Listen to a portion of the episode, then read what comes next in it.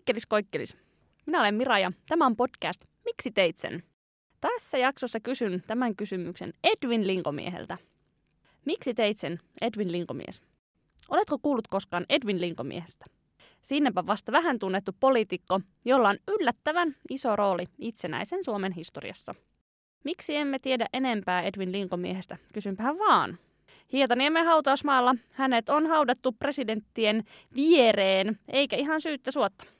Edwinin omien sanojen mukaan hän oli rauhan pääministeri aikana, jolloin Suomi soti Neuvostoliittoa vastaan. Edwin Linkomies, miksi teit sen? Miksi tapatit suomalaisia sotilaita jatkosodan suurhyökkäyksessä, vaikka Suomen olisi ollut mahdollista antautua ja välttyä verenvuodatukselta?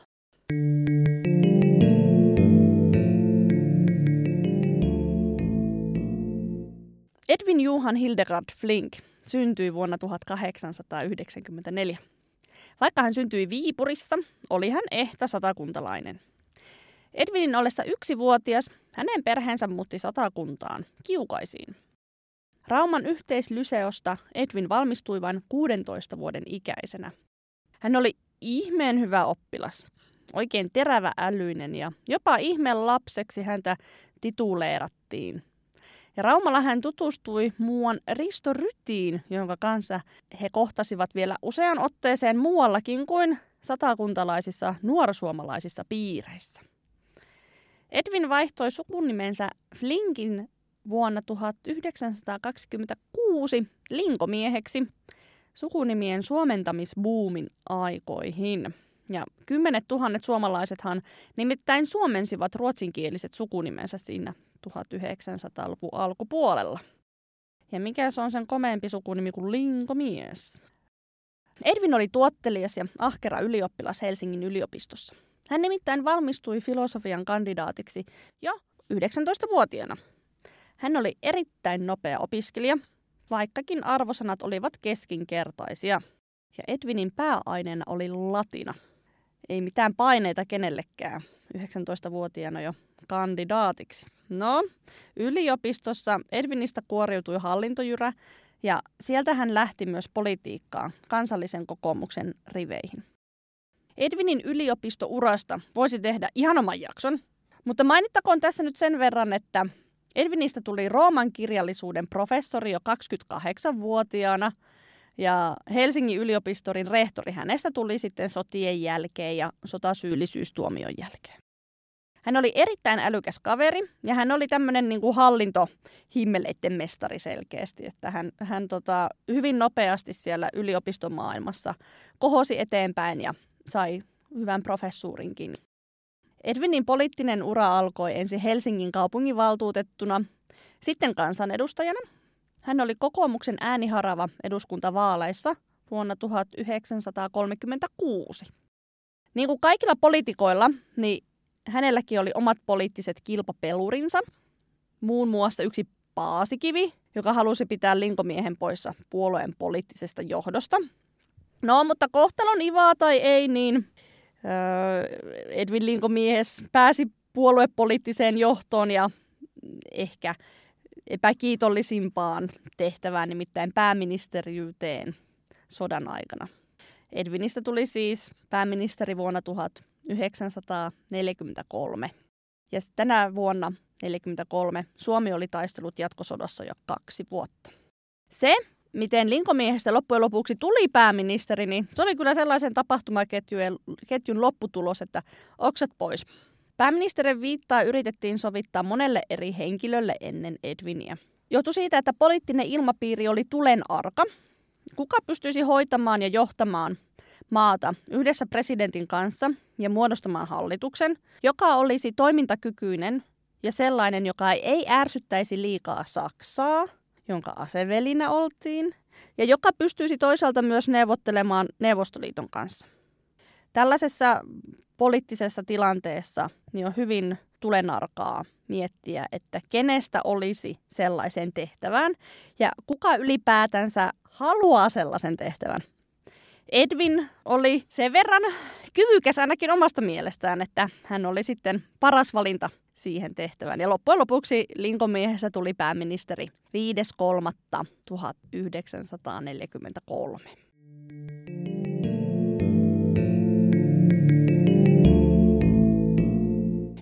Linkomies omien sanojensa mukaan oli rauhan pääministeri. Hän siis pyrki rauhaan, mutta joutui käymään sotaa ylivoimaista vihollista vastaan. Poliittista momentumia rauhan tunnusteluilla ei ollut helppo löytää sotavuosina.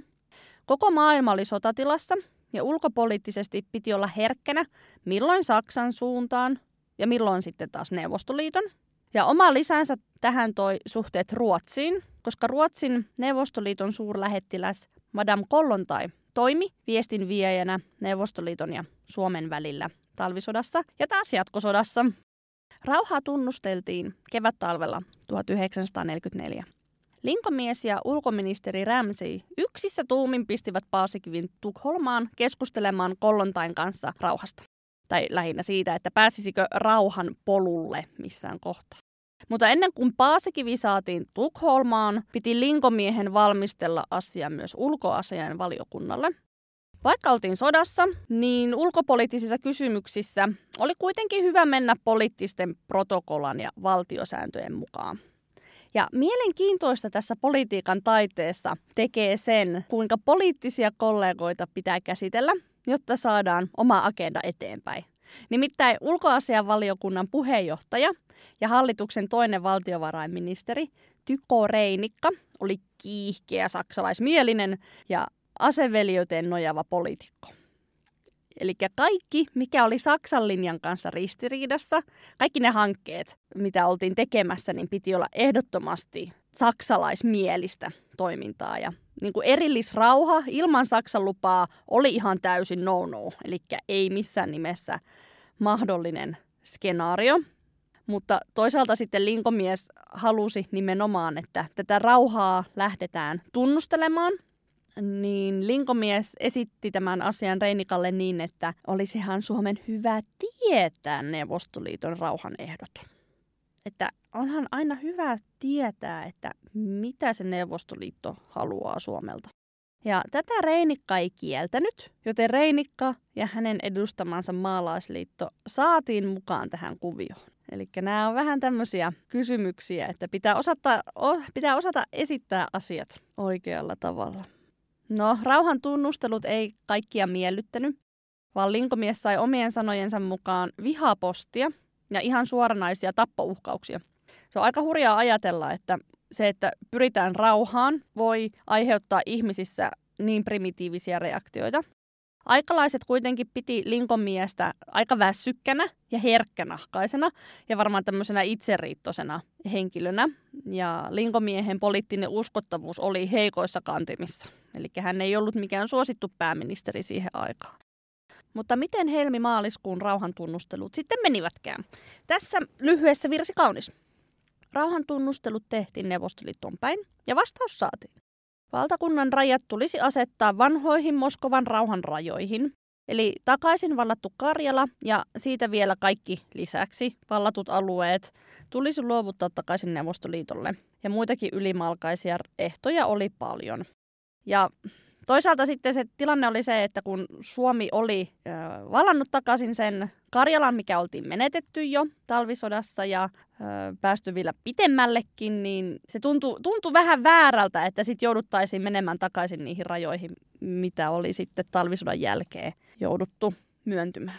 Ja niitä muitakin ylimalkaisia ehtoja oli paljon ja niiden epämääräisyys johti sitten siihen, että Suomi tiedusteli uudestaan, että niin, että mitkä ne oikeat rauhanehdot nyt sitten onkaan. Rauhaa haluttiin, mutta rauhan neuvottelujen lähtökohdat pitäisi olla paremmin selvillä. Eli sellaista niin kuin häilyvää, häilyviä ehtoja, niin niistä ei välitetty. Ja samalla tehtiin poliittisia tunnusteluja myös Suomen poliittisen johdon sisällä. Linkomies halusi rauhaa ja hänen näkemyksestään vain Mannerheim oli tarpeeksi arvovaltainen henkilö tekemään rauhan Neuvostoliiton kanssa, jonka kansa myös hyväksyisi. Pitää muistaa että tässä kohtaa, että Karjalan menettäminen talvisodassa ja taas jatkosodassa tarkoitti yli 400 000 ihmisen kodin menettämistä. Sitä ei kerta kaikkiaan ollut helppoa hyväksyä. Se oli itse asiassa hyvin, hyvin vaikeaa Jatkosodassa ei ollut tullut vielä pahoja taisteluita ja sellaisia häviöitä, jotka olisi alentanut mielialoja. Armeija oli voimissaan ja yleinen ilmapiiri ei ollut valmis rauhaan. Rauhan pahimman vihollisen kanssa oli ennen kuulumatonta. Neuvostohallituksen epämääräisen kovat lähtökohdat rauhan tunnusteluille eivät sopineet Suomelle. Neuvostoliittoon lähetettiin Ruotsin ulkoministeriön kautta vastaus. Ruotsi yritti kuitenkin taivutella Suomea jatkamaan keskusteluja Neuvostoliiton kanssa, ja jopa Ruotsin kuningas sähkötti ulkoministeri Rämseille, että rauhaan pyrkiminen olisi kaikkien kannalta paras vaihtoehto. Tietenkin rauha on aina paras vaihtoehto, mutta linkomies koki, ettei niin umpimähkäisiin tai ettei niin umpimähkäisten vastausten perusteella, mitä Neuvostoliitto esitti, niin voitu oikeastaan lähteä neuvottelemaan rauhasta. No, sitten tapahtui Neuvostoliiton taholta yllättävä käänne. Sodassa ei käänteitä puutu. Neuvostoliitto ilmoitti Tukholman kautta, että Suomen hallituksen pyytämät lisäselvitykset rauhanehdoista olisi kyllä saatavilla Moskovasta. Ja tämä siis käytännössä tarkoitti sitä, että joku piti lähettää sinne Moskovaan asiasta kuulemaan. Ja Moskovaan lähetettiin taas kerran Paasikivi.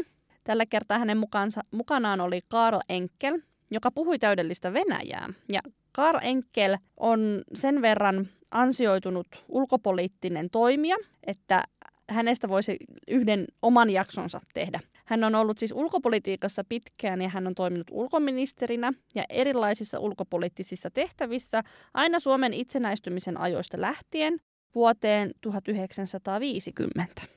Mutta tämä jakso nyt ei puhu enkelistä tai kerro enkelistä, eikä oikeastaan Paasikiviestäkään, mutta Moskovaan mentiin joka tapauksessa. Moskovaan lähdettiin ja siellä vastassa oli Neuvostoliiton ulkoministeri Molotov. Suomen delegaatio sai ohjeekseen saada niin paljon myönnytyksiä ehtoihin kuin vaan mahdollista. Tärkeää Suomelle olisi saada pitää Viipuri ja Saimaan kanava. Karjalasta olisi vaikea luopua, varsinkin kun se oli taistelemalla saatu takaisin ja rintamalinja oli paikoin myös paljon kauempana kuin ne vanhat rajat olikaan. Eli oltiin menty sitten Neuvostoliiton puolelle ehkä vähän enemmän kuin olisi ollut suotavaa. No, ei tässä aleta sotamenestystä sen enempää ruotimaan.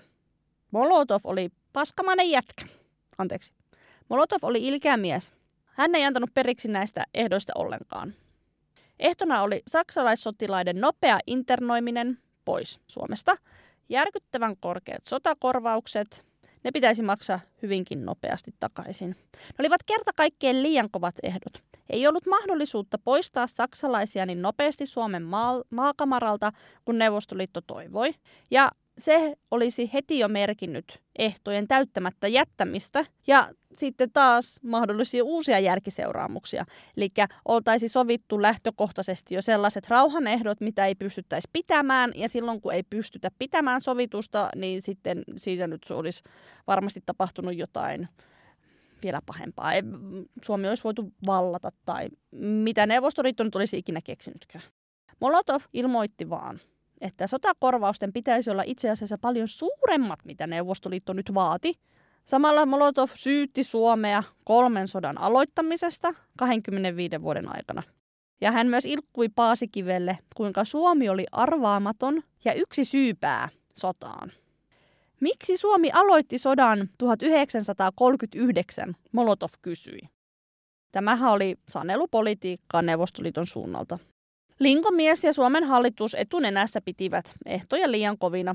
Varsinkin suuret sotakorvaukset olivat liikaa presidentti Rytille, joka entisenä Suomen Pankin pääjohtajana taas ymmärsi markkojen päälle. Vaikkakin Neuvostoliiton rauhanehdot hylättiin, ei ollut tämäkään neuvottelukierros kuitenkaan turha koska Suomi sai konkreettisen käsityksen siitä, mihin Neuvostoliitto pyrki, ja samalla eduskunta sai reality checkin siitä, mitä Neuvostoliitto ajatteli esimerkiksi rajakysymyksistä. Vaikka Suomen armeija oli päässyt vanhoille rajoille ja sitä pidemmällekin, ei Neuvostoliitto pitänyt tätä asiaa minään, vaan vaati talvisodan jälkeen sovittuja rajoja palautettavan maiden välille. Sekin siitä huolimatta, että Neuvostoliitto oli aloittanut talvisodan ja väkivalloin vienyt osan Suomesta. Mutta nämä on näitä näkökulma-asioita ja Molotovia lainatakseni Suomi oli itse aloittanut sodat Neuvostoliittoa vastaan kolme kertaa 25 vuoden sisällä. Eikä Suomella ollut mitään oikeutta vaatia sitä edeltäviä rajoja takaisin. Saksan häviäminen oli vain ajan kysymys, ja Suomi Saksan aseveljenä oli häviämässä samalla. Se oli vain ajan kysymys siitä, miten ja millä ehdoin rauhaan päästäisiin. Kun Suomi antoi kieltävän vastauksen Neuvostoliiton rauhannehtoihin, elettiin huhtikuuta 1944 ja jäätiin odottavalle kannalle.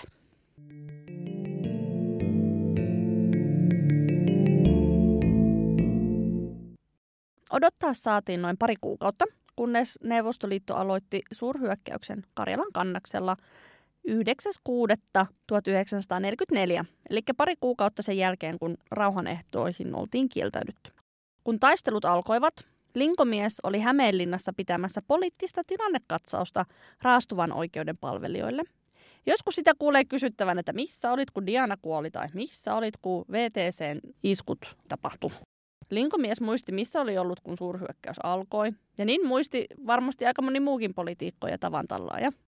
Rautaa oli rajalla vaikka kuinka paljon. Siellä oikeasti Suomen armeija oltiin ehkä vähän yllätetty, vaikka oltiin tiedustelutietojen mukaan tiedetty, että jotain liikettä siellä rajalla tapahtuu. Rintamalla koettiin suoranaista pakokauhua. Se tilanne oli niin järkyttävä. Siellä tuli niin paljon neuvostoliittolaisia. Siellä tuli tankkeja, siellä tuli pommeja, siellä tykistö laulo koko ajan. Siis oli aivan, aivan järkyttävä suurhyökkäys, mikä oli tapahtumassa. Yksi toisen maailmansodan suurimpia hyökkäyksiä. Poliittinen tilanne oli hermoheikko koska uutta hallituskokoonpanoa alettiin suunnittelemaan pikapikaa Mannerheimin tahdon mukaisesti. Marskin mukaan kysymys rintamien täydellisestä hajoamisesta oli enää tunneista kiinni, ei päivistä, vaan tunneista, että koko pakka hajoaa ihan täysin. Tämä tulee ilmi sekä Linkomiehen muistelmissa että Tannerin päiväkirjoista. Tilanne on ollut eri, erittäin dramaattinen. Kansakunnan kohtalon hetkiä elettiin niinä kesäkuun päivinä. Hallitus piti vaihtaa ja juju oli siinä, että koska vanha hallitus ei ollut edennyt maaliskuussa rauhan tunnustelujen kanssa, niin ukot vaihtoon ja toinen ketju neuvottelemaan uudestaan rauhasta. No, monen mutkan kautta hallitusta ei vaihdettukaan, mutta uudet nimet oli jo tiedossa ja hallituksen vaihto oli erittäin lähellä. Tilanne rintamalla saatiin kuitenkin kääntymään ja Neuvostoliiton eteneminen hidastui – ja Marski oli sitten taas sitä mieltä, että ei sitä hallitusta tarvitsekaan vaihtaa. Se on ollut siis aivan kaoottista myös poliittisessa johdossa, että mitä tulisi tehdä. Suurhyökkäys oli hirmuinen ja Neuvostoliitto vaati ehdotonta antautumista. Linkomies kokoontui yhdessä ulkoasian valiokunnan kanssa pohtimaan vastausta Neuvostoliiton vaatimukselle. Porukka oli vähän kahden vaiheella, että mitä pitäisi tehdä.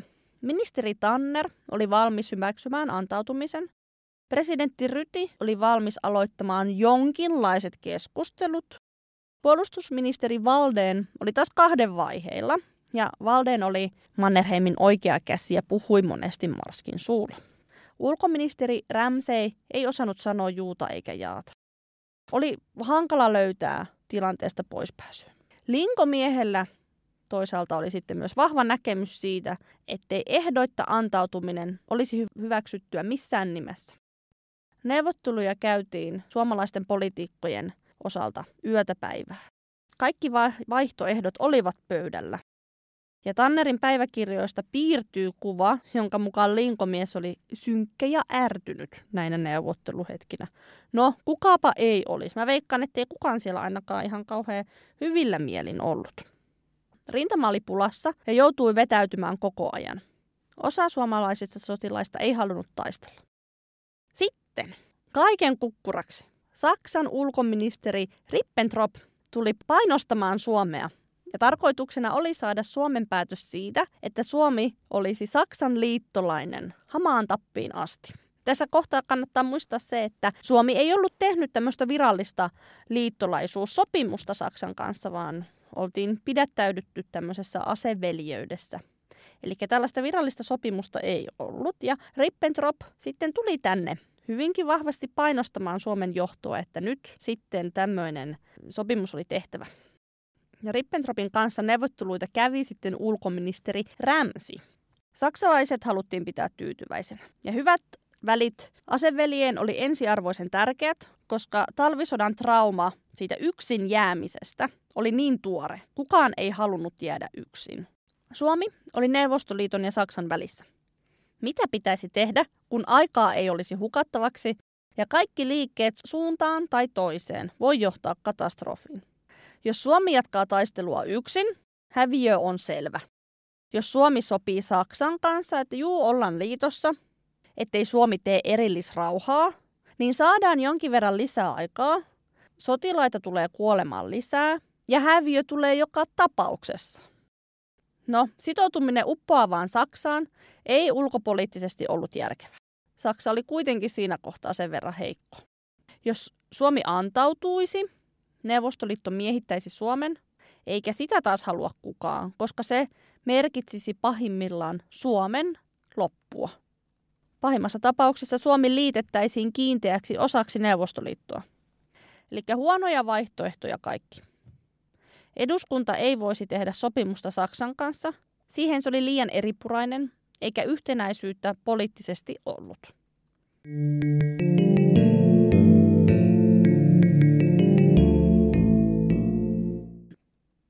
No tämä oli se tilanne, missä oltiin.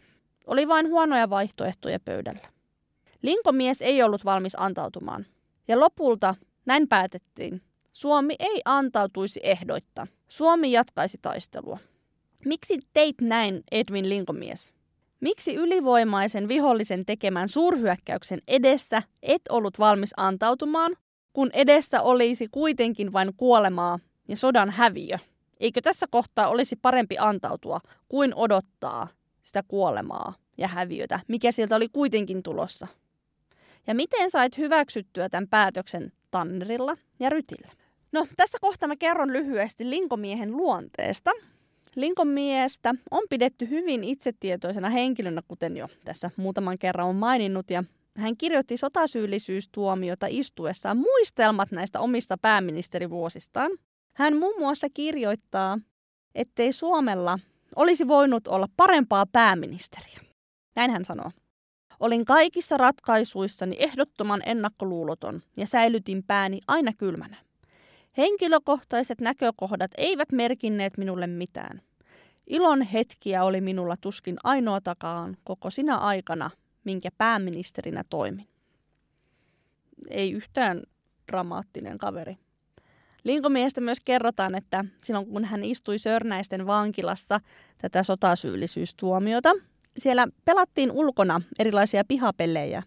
Kukaan ei halunnut Linkomiehen joukkueeseen, koska Linkomies haukkui oman, omat pelaajansa silloin, kun oltiin häviöllä, tai hän oli häviöllä joukkueensa kanssa. Ja loppujen lopuksi se meni siihen, että Linkomies ei pelannut ollenkaan sitten näitä pelejä siellä vankilassa, koska hän ei vaan kerta kaikkien kestänyt sitä häviötä. No, mutta miksi teit sen linkomies? Miksi et suostunut antautumaan?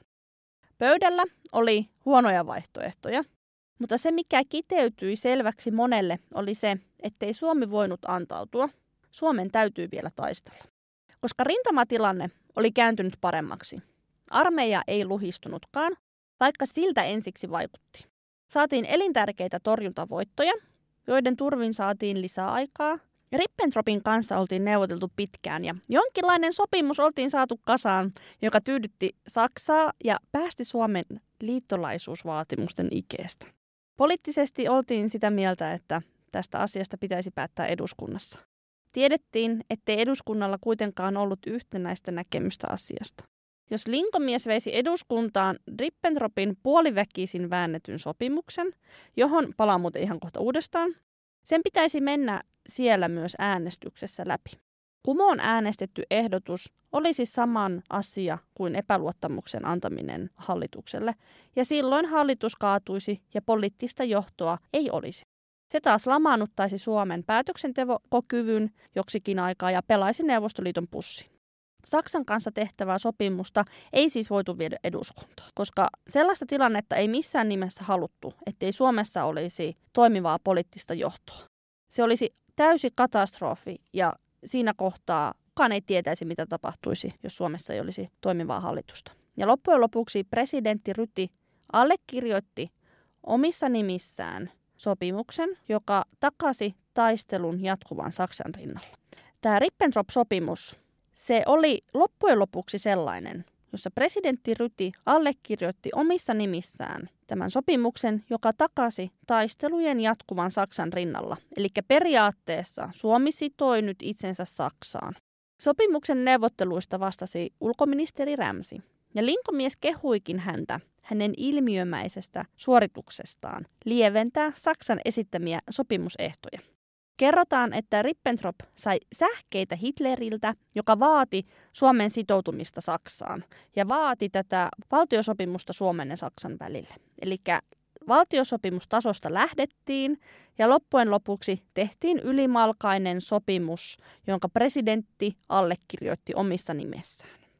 Sopimuksella sidottiin Suomi sotaan Saksan rinnalle ja samalla saatiin lisää sotilaallista apua rintamalla. Valtioneuvosto eli ministerit äänestivät Rytin sopimuksen allekirjoittamisesta. Äänet jakautuivat 10-6. Kysymys ei siis ollut yksimielisestä ratkaisusta, mutta niin kuin me tiedämme, niin demokraattiassa ei pyritäkään yksimielisyyteen, vaan enemmistön tahto ratkaisee. Toisin kuin vaikka Kiinassa tai Pohjois-Koreassa tai ehkä Venäjällä. I don't know. Eri mieltä saa olla ja se pitää kaikille myös hyväksyä. Parlamentaarisesti asia ei mennyt kaikkien taiteen sääntöjen mukaan, kun periaatteessa tämä olisi pitänyt sitten myös eduskunnassa hyväksyä. Mutta varmuutta siitä sopimuksen hyväksymisestä eduskunnassa ei ollut, niin sitä ei sinne koskaan viety. Oli hyvinkin mahdollista, että sopimus olisi äänestetty eduskunnassa kumoon, varsinkin kun tiedossa oli, että iso osa sosiaalidemokraateista olisi sitä vastaan. Hajonnut hallitus ja poliittinen sekasotku ilman toimivaltaista johtoa olisi kaikista huonoin tilanne, mihin Suomi olisi voitu ajaa, niin kuin jo aikaisemmin kerroinkin. Linkomies jopa uhkasi erolla, jos hänen olisi pitänyt menetellä niin, että asia olisi viety eduskuntaan, koska se ei olisi sitä kestänyt. Ryti piti parlamentarismista kiinni pitkään. Ryti halusi viedä sopimuksen eduskuntaan. Mutta Rytikin taipui sillä ehdolla, että hän saisi lausunnon kansainvälisen oikeuden professorilta ja oikeuskanslerilta. Ja linkomieshän nämä asiat sitten, nämä lausunnot Rytille toimitti. Ja linkomiehen mukaan Ryti otti sitten uuden kannan tähän asiaan. Ryti henkilökohtaisesti presidenttinä vakuutti, että hän tai hänen nimittämänsä hallitus ei tee rauhaa Neuvostoliiton kanssa ilman Saksan lupaa.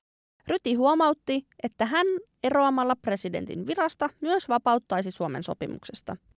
Linkomies siis esitteli asian valtioneuvostossa ja sopimusta ei viety eduskuntaan.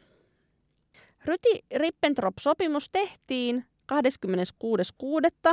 vuonna 1944. Ja Ryti erosi presidentin virasta ensimmäinen 8.44, eli sopimus oli voimassa 36 ratkaisevaa päivää.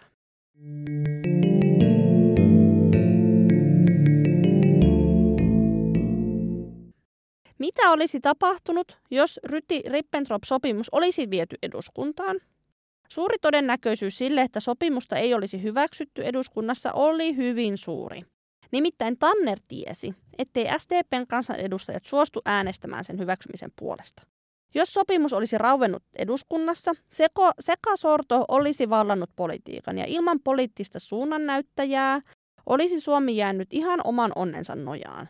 Ja rintamalinjat olisivat luhistuneet ilman Saksan apua. Ja joo, aina voidaan sanoa, että sitten Mannerheim olisi tullut ja pelastanut Suomen ja laittanut pakan kuntoon. Mutta pienikin saarö ulkopolitiikan johdossa olisi tehnyt Suomesta erittäin haavoittuvan ja Neuvostoliiton neuvottelutaktiikka huomioiden tilanne olisi voinut johtaa jopa Suomen miehittämiseen. Ketjureaktiot voivat olla arvaamattomia, varsinkin politiikassa. Saadaanko me siis kiittää Edwin Linkomiehen periksi antamattomuutta ja oikeassa olemisen pakottavaa tarvetta Ryti Rippentrop-sopimuksen hyväksymisestä? Olisi ehkä yksinkertaista sanoa kyllä tähän, mutta Linkomiehen ansiosta näin tapahtui. Poliittisen tahdon muodostaminen on joukkuepeliä, mutta linkomies taivutteli, neuvotteli ja taivutteli taas monet poliitikot omalle linjalleen. Mikä johtopäätös tästä voidaan vetää? No ainakin se, että tiukoissa ulkopoliittisissa tilanteissa poliitikoilla tulee olla aimo annos perään antamattomuutta. No oliko Edwin Linkomies rauhan pääministeri, kuten hän itse itseään nimitti? Siitäkin huolimatta, että hän ei suostunut antautumaan ehdoitta, kun sellainen tilaisuus oli. Miksi teit sen Edwin Linkomies? Edwin Linkomies teki nämä asiat sen takia, että hänestä tuntui siltä ja hän koki suurta velvollisuuden tunnetta isänmaata kohtaan. Kun Risto Ryti erosi, alkoi nopeat ja suuret liikkeet kohti rauhaa. Mannerheimistä tuli presidentti ja uusi hallitus aloitti rauhanneuvottelut Neuvostoliiton kanssa. Sitä ei voi tietää, mitä olisi tapahtunut, jos tätä Ryti-Rippentrop-sopimusta ei olisi kirjoitettu. Oma taiteenlajinsa on näiden sopimusten laatiminen ja neuvottelut niissä. Selkeästi Ramsein taidot neuvottelutilanteissa olivat omiaan saamaan niitä pieniä myönnytyksiä sinne, ettei Suomi koskaan tehnyt valtiosopimustasolla Saksan kanssa liittolaisuussopimusta, vaan jäätiin tämmöiseen henkilökohtaiseen vakuutukseen aseveljeydestä ja sopimuksellisuudesta. Nämä on tämmöisiä mielenkiintoisia nyansseja, mitä voidaan miettiä vielä tänäkin päivänä, kuinka Saksan rinnalla me olimme. No, kyllähän me olimme, sitä ei voi kieltää, mutta kyllä toi on ollut sellaista politiikan taidetta, että näihin on vielä hyvä palata näinäkin päivinä, kun jossain päin maailmaa tapahtuu asioita, joita ei pitäisi.